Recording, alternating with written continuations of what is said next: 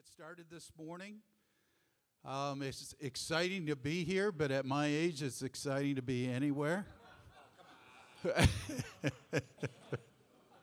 but uh, yeah, they mentioned it's my birthday on Saturday. I uh, it's what they call it one of the big ones, the seven zero. Oh. It's it's hard to get my head around that because because I think I'm like 35 on the inside. And I'm probably younger than that on the inside. But uh, it is what it is. But I'm excited to be here, truly. Um, God is moving, He's working. I've been a believer. I totally committed my life to the Lord like 42 plus years ago, almost 43. And I'm still learning, I'm still growing. I haven't arrived. Um, God's on the move.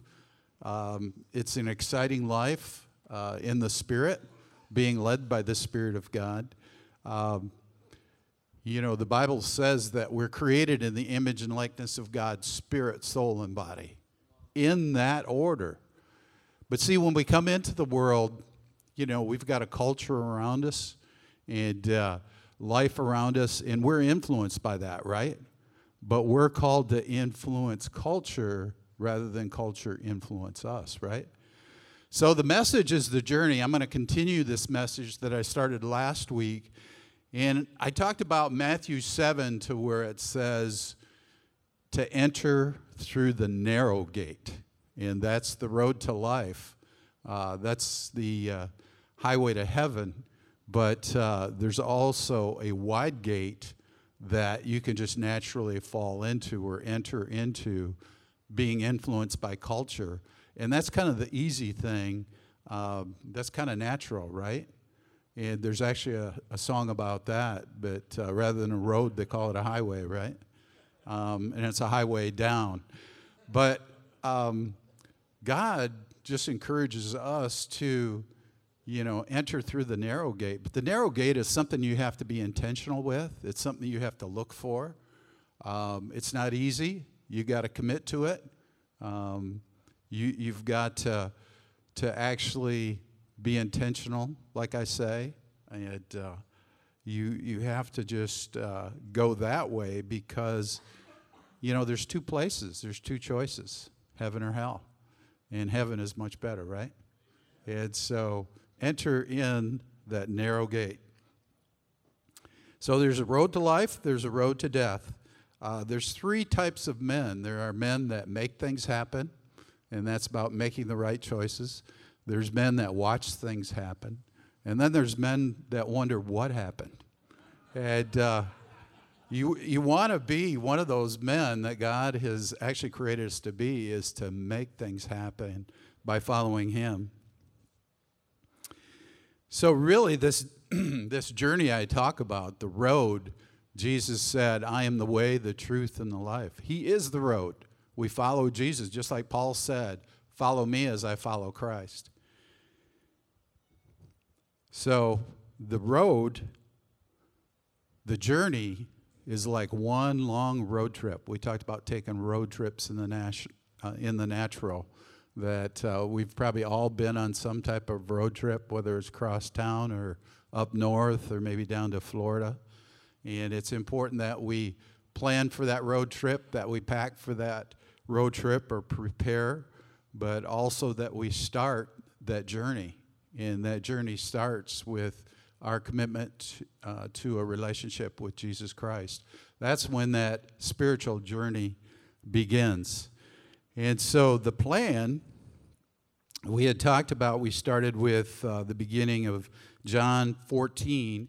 In John 14, uh, it's Jesus. Most of the words are in red for those of you that have a Bible that has Jesus' words in red. And so he's doing most of the talking in this chapter. But it's really cool in John 14 where it, it talks about just the plan that God has for us, a plan for that road trip or that life journey that God has for us. Um, so then I want to move into the second few verses there.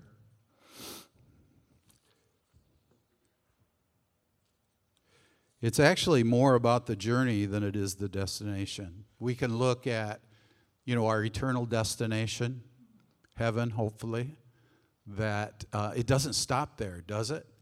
And so in John 14, um, I want to talk about it showing us the Father. And I'm going to pick up with the verses there, starting with verse 8. Let me just read these verses here. Philip said to him, Lord, show us the Father. And it is sufficient for us, Jesus said to him. Have I been with you so long, and yet you have not known me, Philip? He who has seen me has seen the Father. So how can you say, Show us the Father? Do you not believe that I am in the Father and the Father in me? The words that I speak to you, I do not speak on my own authority, but the Father who dwells in me does the works. Believe me that I am in the Father and the Father in me, or else believe me for the sake of the words themselves. Most assuredly, I say to you, he who believes in me, the works that I do, he will also do, and greater works than these he will do, because I go to my Father, and whatever you ask in my name, that I will do, that the Father may be glorified in the Son. If you ask anything in my name, I will do it. So these the apostles, you know, we talked last week about Thomas in the beginning of the chapter here is, you know, he had asked Jesus, he said, Well, I don't know where you're going. Well, these guys have been with Jesus for three and a half years, and still they had all these questions and they didn't understand. They were trying to understand. So, previous to this chapter is the whole thing with the Last Supper and Jesus explaining to them um, that he must die, he must give up his life, but that he would send the Holy Spirit to dwell among them. But uh, guys like Thomas and Philip were still asking and not understanding will show us the Father. Um, we played the testimony video, which is just a great piece about the return. And um, I guess I want to personally invite you guys to experience that. And that's what I call it as an experience. Um, I went on the return probably seven and a half years ago. And it's one of the highlights of my life, truly. I mean, it ranks right up there with my salvation uh, with my marriage to my wife. Um, it is just a key experience in your life. And if I can convince you guys to go, I want to encourage you guys to go. It, it's just an amazing thing to experience. But it's all about, you know, we all know about the uh, prodigal son story, right? It, uh, that's a, a story about the reflection of our Heavenly Father. You know, here you know, the son asked for his inheritance. He wanted now what was prepared for him for the future. So the father did grant it to him, gave him the money or whatever it was of value. He went off and, and he just kind of went through that wide gate that we are talking about and just lived his life in the world for a season. You know, the Bible says that sin is fun for a season, right? It's attractive to our flesh. And that's part of the thing is, is when we get things out of order, body, soul, and spirit, our body is crazy. Our body, our flesh wants to do things that God hasn't designed for us. And there's danger in that. Um, you know, following God's commandments and His law is for our protection. It's not to keep us from enjoyment. It's to protect us because He's our creator, He's the designer. I can even think of a, a vehicle. I've got a truck, but you know, that manufacturer built that vehicle and it's got a design for that vehicle. And the engine needs to have oil to lubricate the engine, or the engines could run for a season without oil, but it's not going to run very well or run very long. And so that manufacturer has got specifications in that owner's manual of what we need to do is that we need to change that oil periodically. We need to maintain that vehicle. And it's the same thing with us spiritually is God's got an owner's manual and that's the Bible of the things that we need to do and the things we need to do to maintaining ourselves for health. But the, the return experience is all about, you know, that story with the prodigal son of finally that prodigal son coming to the end of themselves and looking back that my father's servants even have it better than what I have right now. And him really making the decision and taking the step to turn back towards the father and to return home. And the father, the story, you know, he just meets him. He's been looking for his son probably since the son left and went into the world with open arms. The love of the father, the love of our daddy God is just so strong. It's so special. It's just so empowering that the father's there just to receive that son back into the home. So, showing us the Father. And then, right after that, we uh, move into John 14, start with verse uh, 15. Let me read those couple verses here. If you love me, keep my commandments, and I will pray the Father, and he will give you another helper, that he may abide with you forever. The Spirit of truth, whom the world cannot receive, because it neither sees him nor knows him. But you know him, for he dwells with you and will be in you. You know, Jesus promised the Holy Spirit. Jesus is the baptizer in the Holy Spirit. In other words, he's the giver of the Holy Spirit, his Spirit.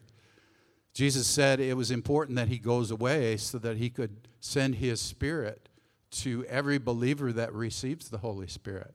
Now, often people think about the baptism of the Holy Spirit as receiving the Holy Spirit, that it's only about praying in tongues. And that's just one of the things. It's not the only thing. And some people make a major out of that. Some people I've prayed with, and, and they say, Well, I haven't spoken in tongues. Well, it's something we get to do. The Bible says that we build up our most holy faith, our trust in God, as we pray in the Spirit. We also pray things that aren't known to us when we pray in a heavenly language. But really, it's also about the fruit of the Spirit, right? When we receive the baptism of the Holy Spirit, it says also that we, we receive the power to be a witness, to demonstrate God's love, to, to share God's word. But the, the fruit of the Spirit, that's really the determining factor of whether we've really been saturated with the power of God. It's the love, it's the joy, it's the peace, it's the long suffering, it's the kindness, it's the goodness, it's the faithfulness, it's the gentleness, it's the self control. Is that fruit in our life? You know, that's really the measurement of truly being baptized with Jesus' Holy Spirit. That and it's available to us. All we need to do is ask. It's just like Christmas time, we give gifts, we receive gifts, but we're not really going to be able to use that gift unless we wrap, unwrap it, open it up, and begin to use it. And so it's important to recognize the power of the Holy Spirit. And then the promise in John 14, 18 through 20 I will not leave you orphans, I will come to you. A while a little while longer, and the world will see me no more.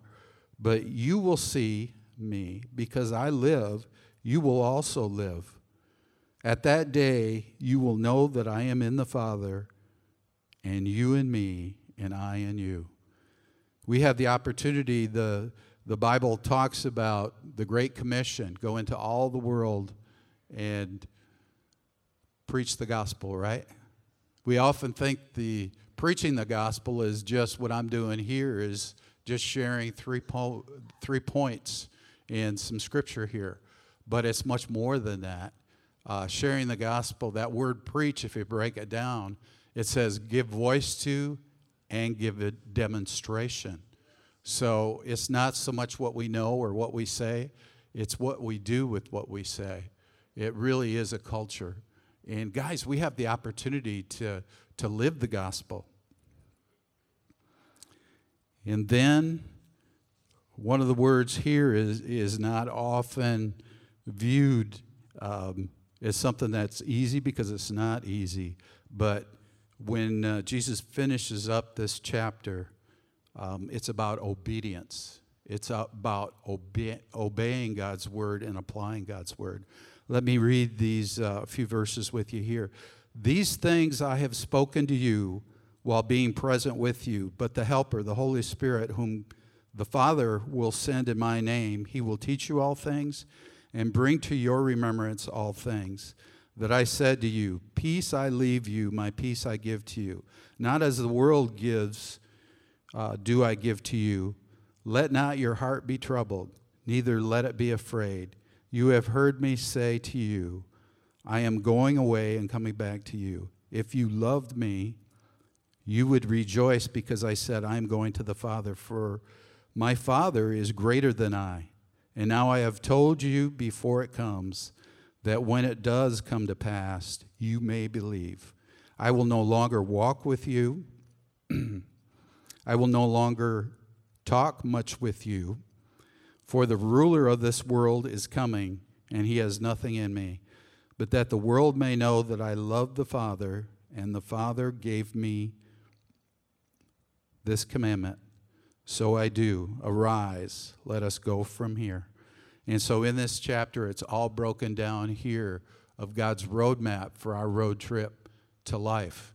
Guys, every day is important. Um, days add up into months, and months add up into years. But uh, it's never too late to start that journey if you haven't started already. And it's not so much, like I said, about the destination, it's really about the journey. And we can choose to embrace that journey and enjoy that journey or not. But I choose to enjoy the journey. Now, the journey has challenges, right? There's, there's good things that happen and there's challenging things that happen. Jesus said, In this world we'll have trouble, but be of good cheer. When we're in Him, we overcome the world. And God, guys, we have the ability and what's so important about this gathering here on Tuesday mornings, the Bible says as iron sharpens iron, so sharpens the countenance of friends. We are brothers together, we're friends together, we're sons of the Most High God. And the things that happen here are very special they're spirit and they're life. Um, I can think of last week of one of our brothers, Greg, at the table, uh, was really challenged and a bit discouraged, right, Greg? last week, and we prayed and we encouraged him. And what God has done in just a week is absolutely amazing. And uh, maybe next week, uh, Greg can show, share that story a little bit. But um, just ask him what happened in the last week, just individually. But, guys, I want to turn things over to the table discussion. Um, what dream has God put in your heart? You know, that's what it's about. God has a dream for each one of us. And it's important that we discover what that dream is and begin to walk in that dream. So I put a couple discussion points up here. What dream has God placed in your heart that would make an eternal impact? And then the other thing is, I mentioned last week, who are the men in your life that fit the biblical model of a Paul, Barnabas, and Timothy? And last week I talked about uh, finding a Paul, that model in your life. Who's the Paul in your life? A brother that's a little bit more experienced in life than what you are. Um, you know, Paul says, Follow me as I follow Christ. A brother that's been following Christ probably longer than what we have. Um, then there's the Barnabas model, the soul brother that's walking through life with us. And then there's also the Timothy uh, this is what disciple. This is the discipleship strategy. The Timothy that's younger in the faith that we can pour into. So, guys, I'm going to turn it over to your table discussion so you guys can kind of go through these points. Uh, let me close in prayer. Father, I just thank you for, God, what you've spoke to us through myself this morning. God, I just pray, God, for the boldness for each one of us to take the steps that you're calling us to take. And God, we just give you the praise, honor, and glory in Jesus' name. Amen.